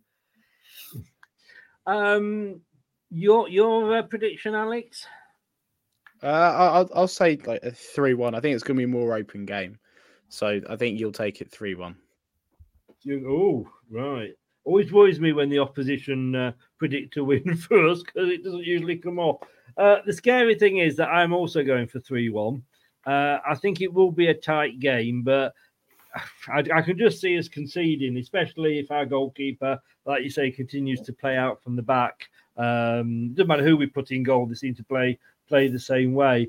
Uh, what we want is one of those goalkeepers, you know, like on, on five star on bar football, where they've got the thing going over so they can't go forward. They can just go go across the pitch. Um, and we always end and um, with a um, played for both section. Um, and I forgot, I hadn't realised that this guy actually, after he left us, I mean, maybe before your time, I don't know. Uh, Paul Konchesky, Alex. Do you have any Oh. memories of him at um, QPR? Uh, I'm trying to. I think he played for about one season. Uh, Yeah, it was wasn't even that, about think, to be honest with 2015. you. No, yeah. Mm-hmm. Um, and and it was, yeah. That that was uh It's clearly not the worst time to support QPR. I think it was when we'd just been relegated from the Premier League. So I'm going to say about 2015. I think the worst thing about that time is that we had uh, some Nike kits that were very formulaic and very boring. And it just wasn't a very exciting season. We kind of hoped for better. We had players Yeah. that could probably do better, and we finished um, rather mediocrity in mid-table. And I think that the, the thing I remember from him is that he was quickly off to Billericay, I believe, not that long after playing for us. So you know that's quite a big drop down championship to non. They went, yeah, went to Uh, and, you know, he- kind of- it was actually a loan from us to you. Um, right. and um, and then he went to Gillingham. Then they say he went to Billericay, and then East Thurrock, and then Billericay again. So yes, he did kind of fall off the grid. you know, like bit, there's a he? you're hoping for a lot from lone players from Premier League clubs for them for the that's a Yeah. bit, pretty big drop off after leaving us. So it kind of says Yeah. a lot to where the quality was at the time, but um, not exactly one that I'd say will live long in the memory. Well, that, you were in the Prem that season, weren't you? 15, 16? No, I think we'd just been relegated, so that was Was that the uh, season after? Was it right? Yeah. Right. Okay. Yeah. Brad, when he was at Leicester, I mean, he played 138 games for us, got five goals. He was never the fans' favourite, but I always actually liked him. Yeah, yeah, I I still remember his goal against Wolves. We lost the game that one, but he scored a screamer with his left foot.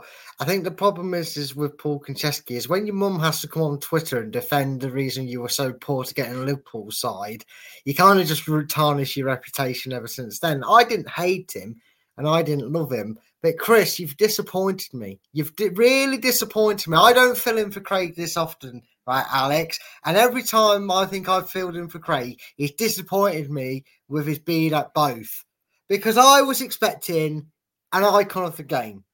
I was expecting a, a, a guy that, that played in the Premier League for both clubs. Yeah, that's it. The man, Super Les Ferdinand.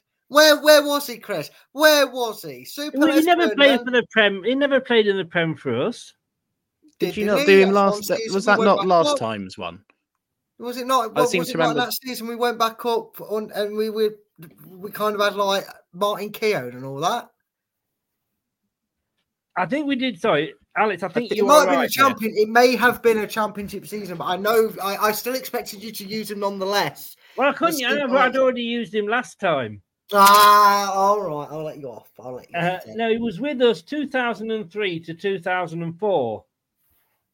Ah, that was the season after. Then it was. I, I knew it was a, a three. I couldn't remember. Yeah, that, that was when we were the Derby and Jones Retirement League for ex Premier League club yeah. players. God, know. yeah, God, we were. God, we If, were. if you if you'd if you'd finished your career in the Premier League, come to Leicester. That's Yeah, saying he, he, he was a, a 29 games played, 12 goals scored. So um, now you see Ronald, Ronald's with me here. Well done, Ronald.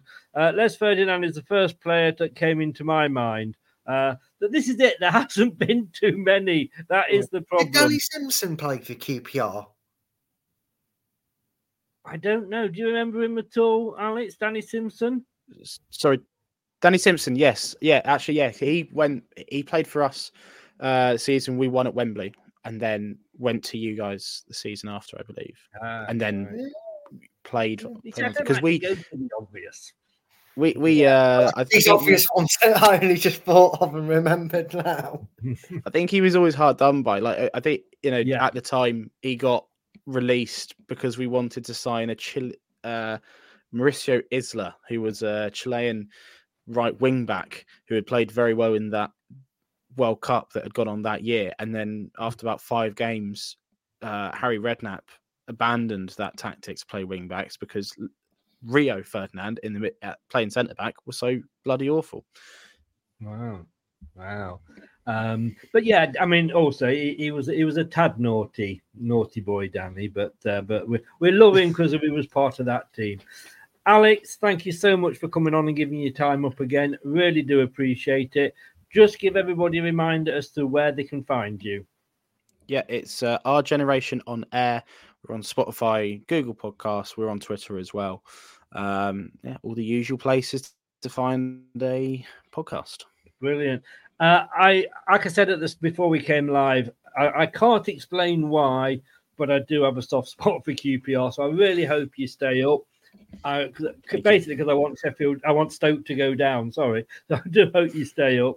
Um, so, but just don't start uh, on Saturday, will you? Just wait, wait till afterwards, then then start your uh, your uh, your great escape. But no, thanks very much for coming on, mate, and all the best for the rest of the season. Thank you very much, and you too. Cheers. Take, Take care. care, Thank mate. you, Alex. Bye. Bye bye. Alex's link is in the description below, um, by the way, and we thank him for coming on.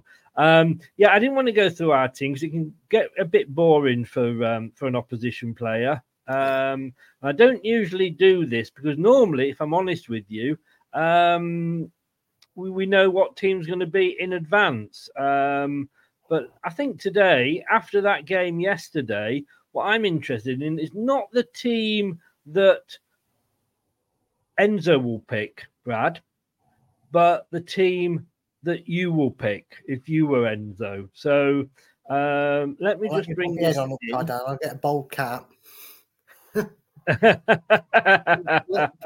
Please. Right. Oh, I can, we can probably still do it this way, actually. Uh, you probably can't see that because it is quite small. I'm struggling to see it, to be honest with you. But uh, I'll go onto this screen here. So I'm guessing, are you going for, for Mads Hermansen back in goal? Yeah, it, has to be. Look, Stolarczyk is a great um, goalkeeper for the, the cup. Reminds me of a Faxad under Keller and and um, uh, in his days. Uh, but it is Madsen straight back in goal. There, there, there's no question for me on that one. Yes, no, you, you- you're quite right. And um, Stolchik, so Stolchak, whatever one, let's call him Jakub. Um, he did have a few mad moments or, or mads moments, if you like. Uh, I, I did say in the first half, ah, no, our goalkeeper always has a, has a couple of moments, and I think he had ended up having about four. Um, but I've gone for the, the formation that we will have, which is three across the back, um, three which will turn into four in midfield, then two either side of the main striker. So I think the formation is going to be the same. Um, now then, Play- who do you? play three centre backs? Sorry, He doesn't play three centre backs. No, he can play three across the back. Yeah, but that's that's confusing because he'll only play two centre backs. He'll have. Well, you don't have to be. I'm just saying centre Oh, backs. I yeah, okay, yeah, okay. Well. I'll, I'll, I'll, I'll go with it, Chris. I'll go Yeah, with it. Yeah, go um, with it. Hell, mate. I'm not It's just the way you put three centre backs. I can't see him playing three centre backs, but then No, again, no, no, no. I'm not. I'm not Stanley Kubrick here. Do you know what I mean? It's just what I've got on the screen. God, Brad, give me, give me a break here. No, but you know what I mean. We play three defenders, four if we're defending, three if we're going forward. Yeah, so this is the going forward bit the here. way, the way the way they go about it. Um, So on, on the left of the back three, it's Justin. Justin's far. I'm far more confident in Justin than Doyle. Um, so for me, it's always James Justin. Oops. Um, let me put him on the right. Let me put him on the. he's wrong side. He's wrong side. He's wrong No, side. it, does, it doesn't say left. Oh, for fuck, bloody hell! Uh, We've got a back three of Justins. we have, so we good, have. so good they named him twice. We've got JJJJJJJJ. there we go. Right. Okay. Let's uh, let's go in the set send. No, let's go on the right then, because um, if I can work out which one that is, uh, the right. Um, are we sticking with Faes or? Um, yeah, I think Faes comes in. I think Faes has to come back in.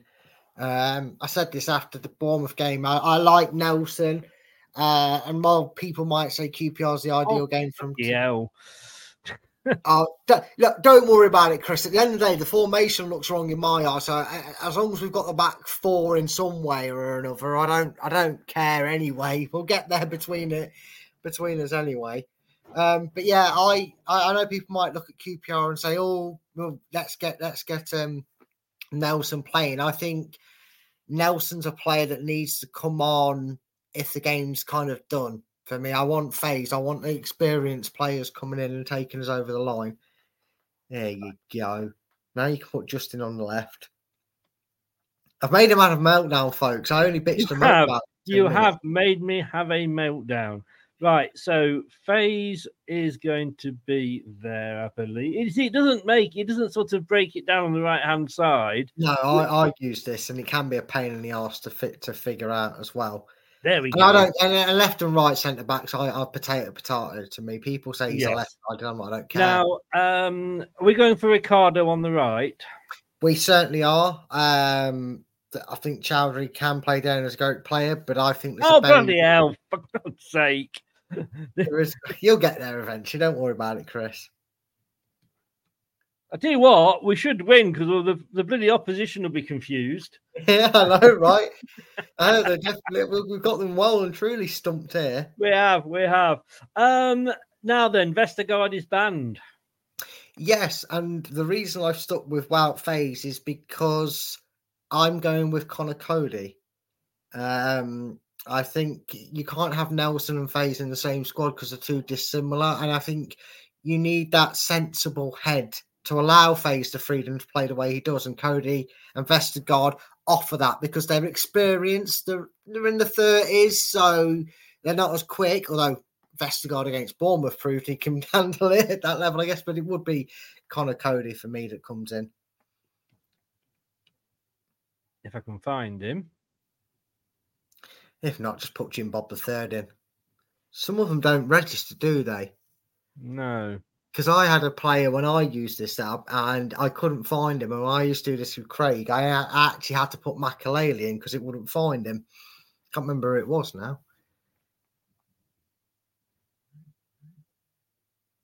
This is annoying. C O A D Y. Try that.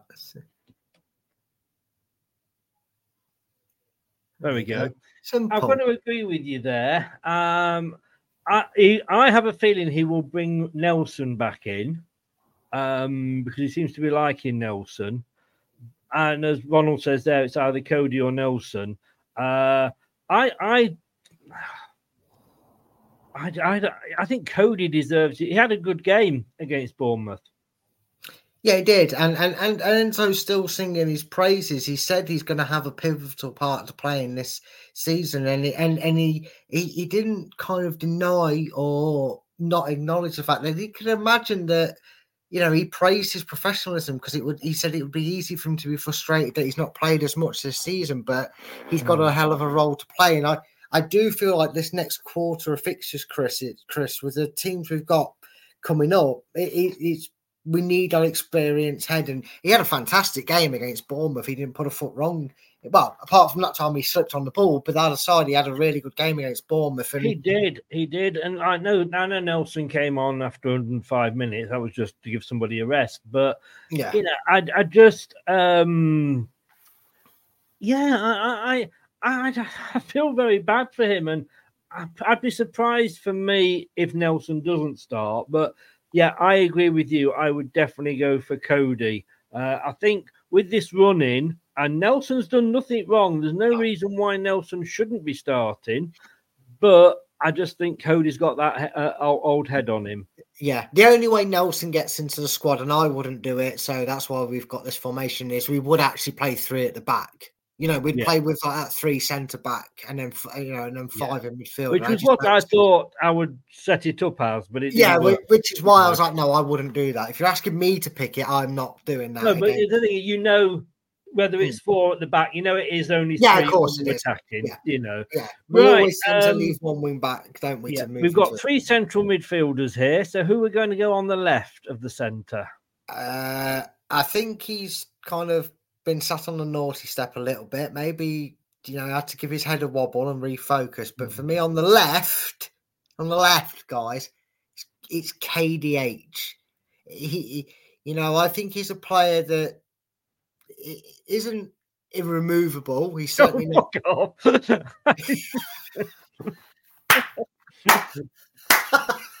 Clip it, please. Just put a mark on it. He, uh, he specifically was told left. yes, no, and I looked at that. Look, left's at, left's on top at the bottom, and yeah, the next one, left's on bottom of the two. Work that one out.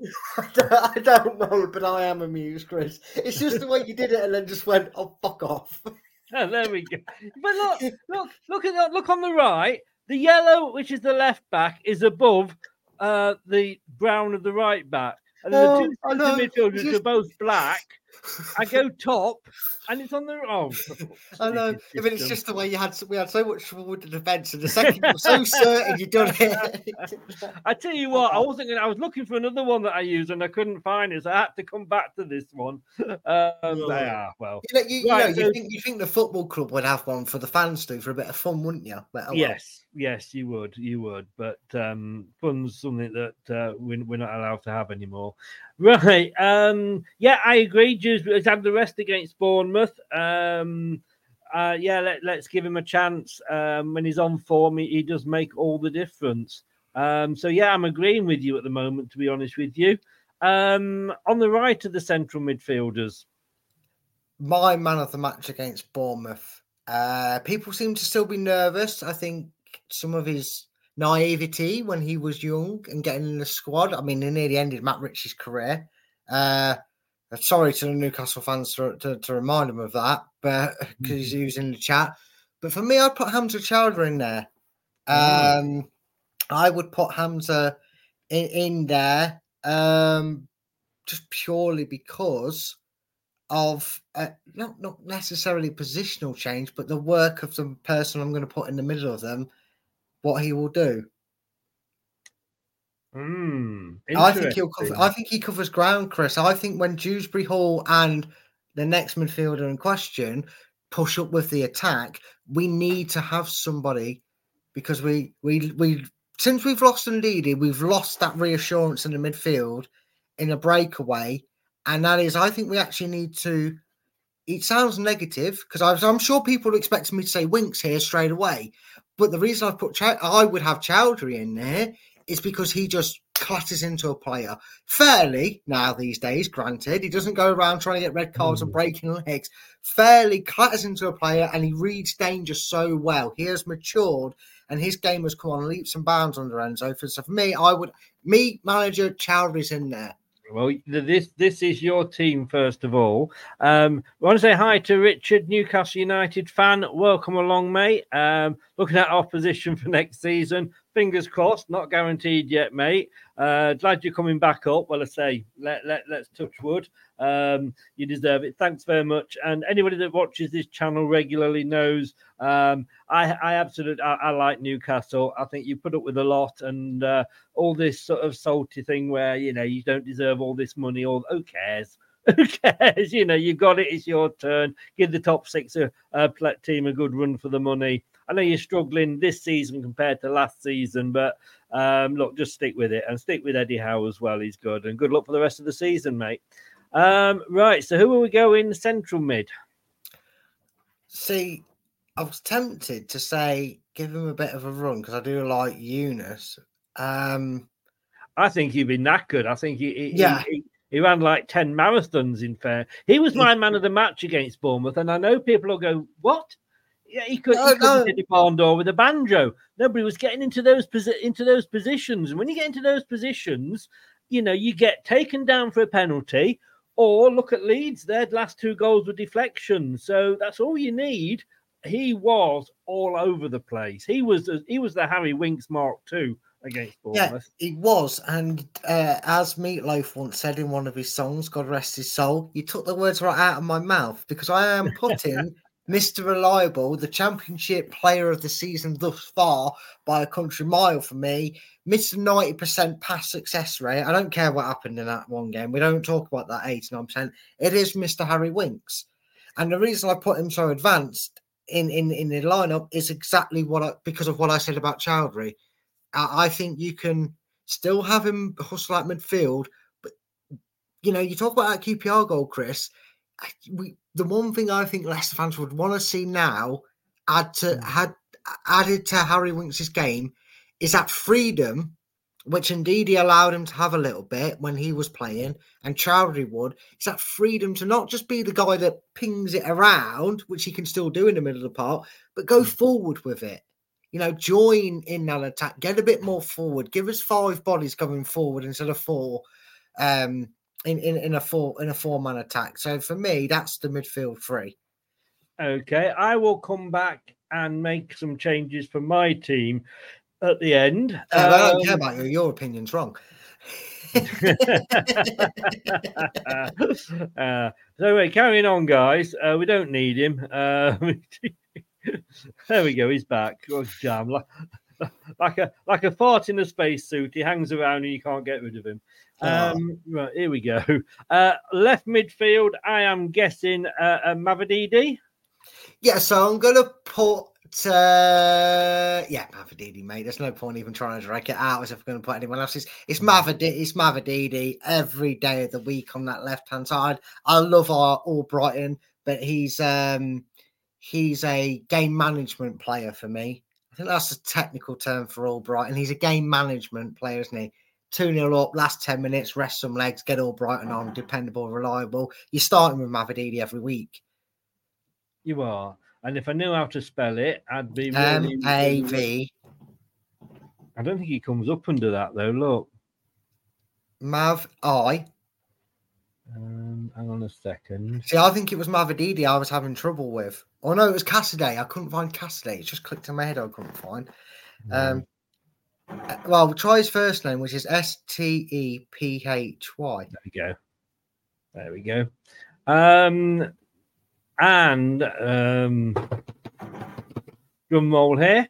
Um, on the right, Atawo Abdul Uh, You need to teach me the lyrics for the rest of that song because I think that's brilliant that they've used ABBA, which you have been to see in concert, Chris. You must have loved that about Fatawu. I I didn't know my son had to as I was filming. My son had to say, "I went, I don't like that song." He said it's ABBA. I said, "I still don't like that verse." Oh, God, the only one you don't like, and they use no, it. voulez-vous, it's Fatawu. I don't know. It just didn't didn't do it for me.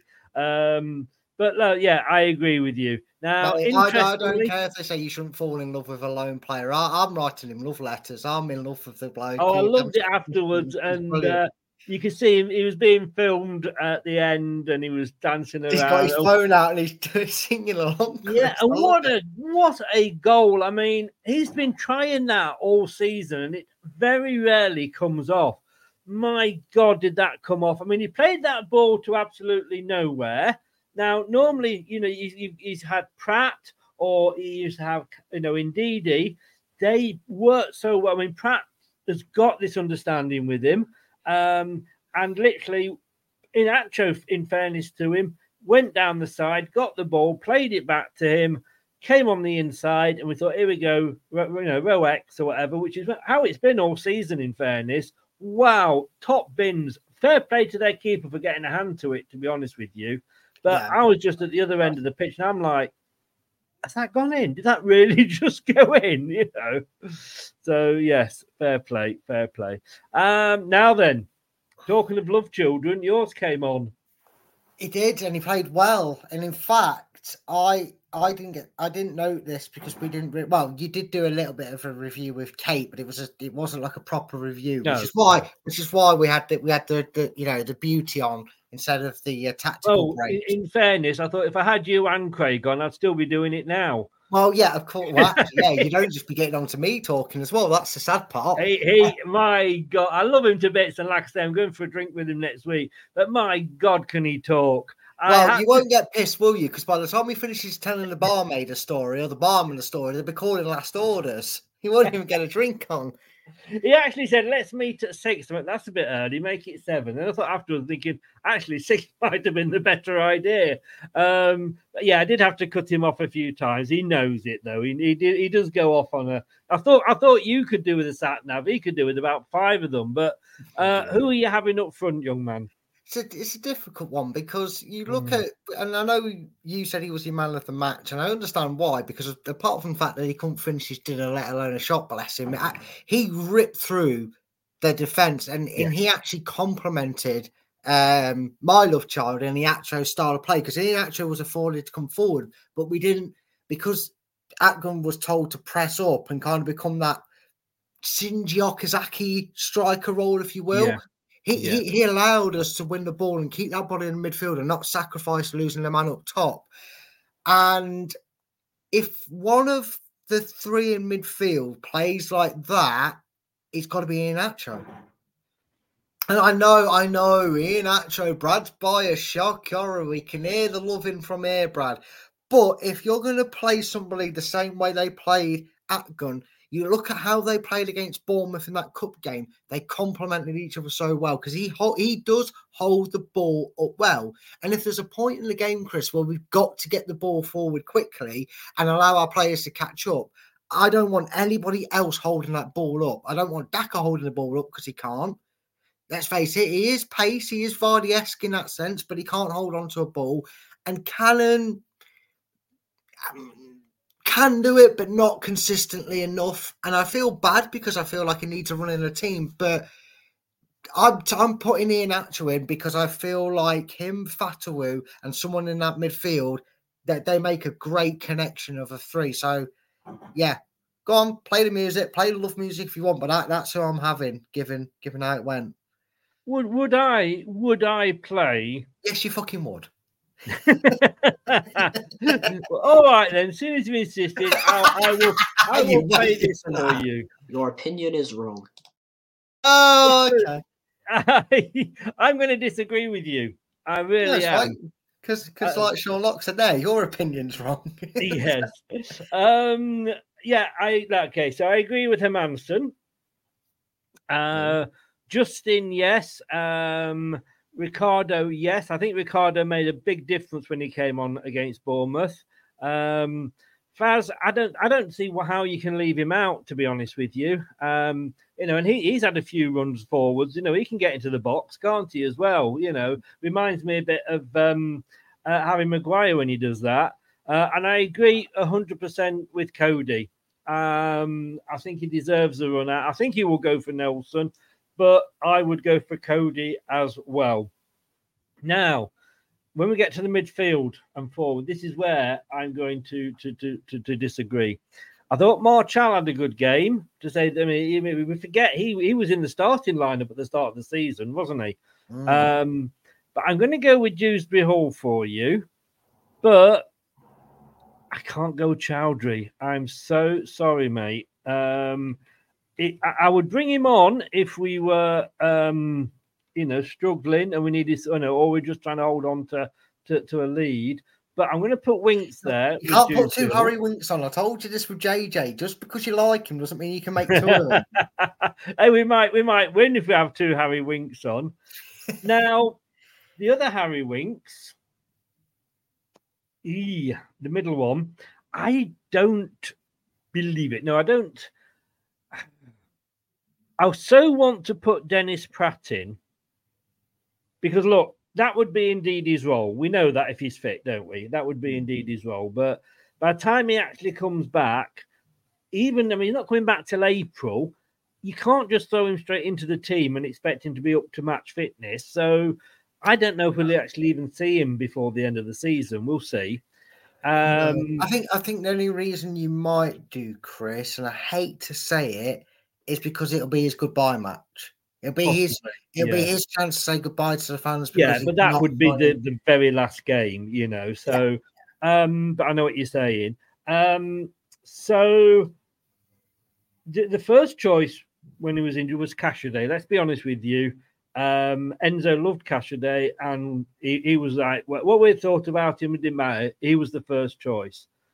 When he went as well, Praet's gone in there and he's really grabbed his place Mm, true. and he deserves, and he, he hasn't got injured, and he he does he he has had some very good games. So uh, he would be a, a one that I would possibly think about putting in, but I am going to go for Yunus simply because he had a brilliant game.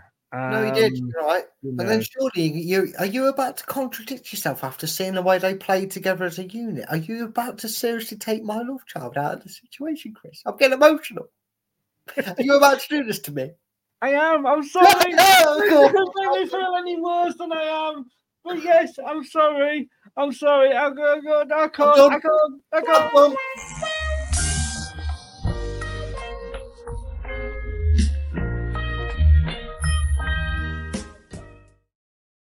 I can't have my love child. You can't have Hey, yours. mine's not suspended. It's not my fault.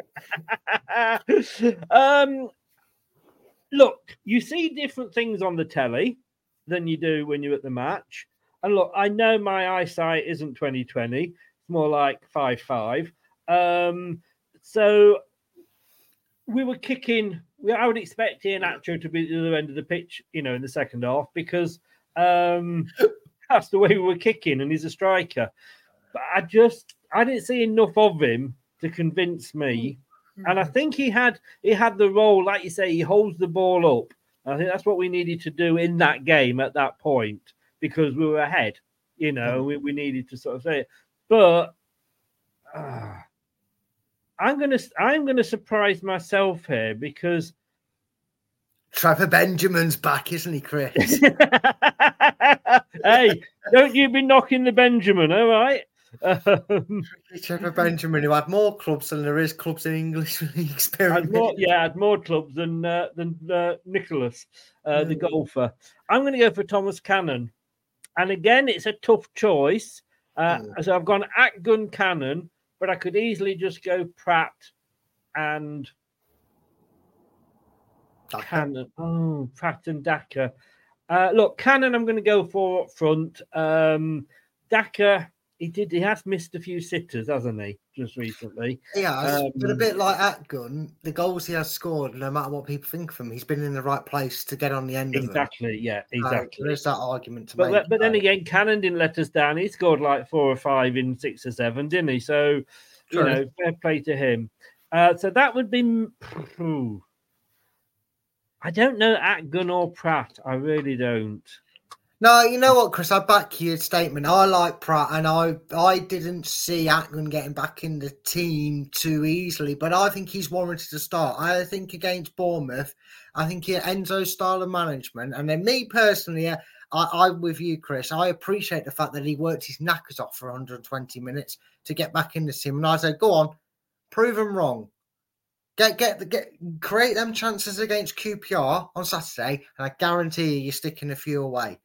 Mm. So I'm with you. If you're gonna take, if you're gonna, if you're gonna take Iheanacho out, then you can't put Praet in. You got to put. We got to agree to disagree because I don't mind losing Choudhury because I was just trying to be a bit conventional, and I do think Choudhury Mm. deserves a start. I think and front's going up, but it is hard to not pick them two in the team. So if you're gonna put Akgün in, I'll agree with you, but you know. Take, Uh, take, yeah, I, I am simply because uh, if I was him, I'd have been walking off that pitch going, "You dare drop me now?"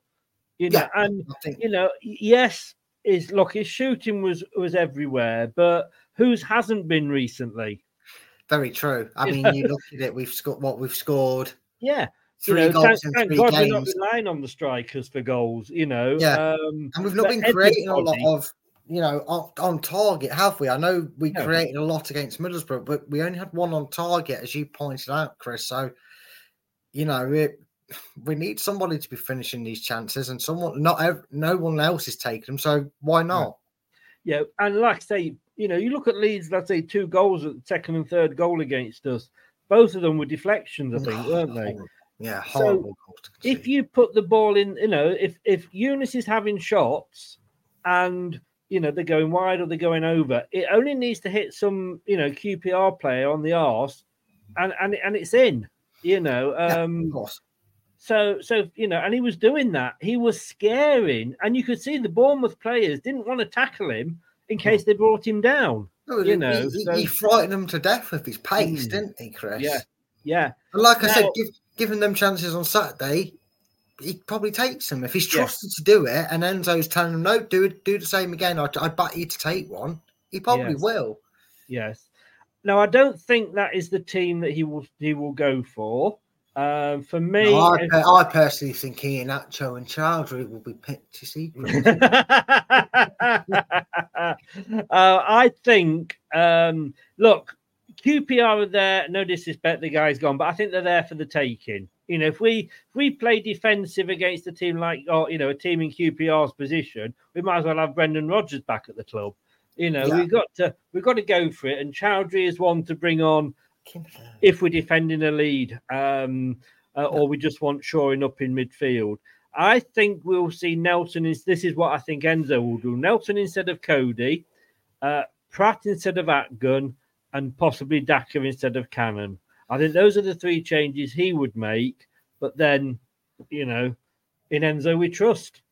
Yeah, of course. No, no matter the lineup, he's going to do it, Chris. And, you, and, you, and you're right. If you're not going to, Chris, if you're not going to play defensive against Bournemouth in a cup game when it's not your full strength side, you're never going to go defensive against anybody, let alone QPR. And again, it's at home. We have to go for it um, because I think you know what you see on paper can get fans riled a little bit, and you don't want to get to 30, 35 minutes and you know, Leicester have had two chances, QPR have had two chances, and it's a Mm. dead boring game. I, I can't see that the way Leicester No. play football, but you'd want Leicester to have a lead of some form going into half time. And and you'd want to be able to come in at half time, Chris, whether it's 1 0 or it's 2 0 or 3 0, sitting there going, nah, only one winner, and it continuing in that mentor sort of thing. You don't want to be sat there going, oh, God, bloody hell. Hell. It might be 1 0, but they've had more chances. Uh, We've got to, you know, we don't want that. We want to be sat there at half time going, yes, well done, great performance, keep it going, sort of thing. Yeah. Ronald said, I'm not sure how long Vardy's out for, but his experience will be what vital for the running. I Well- think this latest injury has convinced me that we we can't afford him in the Premier League. No, Um, we can't. We can we is- can afford to give him the Wes Morgan treatment, can't we, Chris? Where we keep him around maybe for the dressing room, but you're not you're not Well, playing. no, him. we can't even afford. I mean, he's on hundred grand a week. Mm, yeah, I suppose afford to pay that way. out. When we got to Mm. think, you got to think of FFP, Mm. and when he gets injured now, I mean, he's only been back what two, three games from his last injury. and he's put he's doing this, and he's not even playing. This was like back to Rodgers days and Doctor Death, you know, when the players were getting injured on the training ground. And that's no disrespect to him, but he's of an age. It's like I say, I, I'm in my sixties. If I just have cut my finger, it takes me a good two weeks for it to heal. Well, when I was like, you know, twenty odd, it was taking a couple of days. So that's the problem. I don't think we can afford him next season. Um, but this season, like Ronald says, you know, when he's fit, his experience, even if it's just the last 10 minutes, will be vital. Yeah. Brad, thank you very much, sir. It's, it's uh, that was interesting. I, I've missed that picking the team actually, and uh, yours was wrong, mine was right. But hey, never mind. Um, Yeah, We'll we'll we'll we'll, we'll see. We'll, We'll we'll, see. we'll have to start doing it, Chris. I'll send you my team, and then on the game we'll compare who's as more right than the others. No, Yeah. no, no. We'll both get as many wrong and right as each other. Indeed, indeed. Right, I need to do the predictions. Oh, quickly stay on for two seconds because we need to talk about that. Um, Yeah, no worries. But if you have been listening on your favorite podcast platform, thank you so very, very much. We're on all the major platforms, obviously, as part of the Talk Sport fan network. And if you've been watching or you've been in the chat, thank you very much for joining us. Uh, check out our sister channel, LTID TV2. Uh, go over there, give that a subscribe as well. And um, they say thank you for joining in the chat if you have been in the chat. Uh, but that's it. Um, tomorrow night we will be back at some point with the prediction show, and then obviously the watch along from two fifteen on Saturday. But until that point, it's good night from me. And it's good night from him. Good night. Good night. Thanks for watching. These videos are tremendous. You better like them too, or I'll be back. The Talksport Fan Network is the ultimate on-demand destination for the UK's best fan-led football podcasts. including Leicester Till I Die, independent analysis and reaction for the Foxes faithful. The Talksport Fan Network. Unbeatable club-dedicated content created by the fans, for the fans. Follow the podcast on the Talksport Fan Network.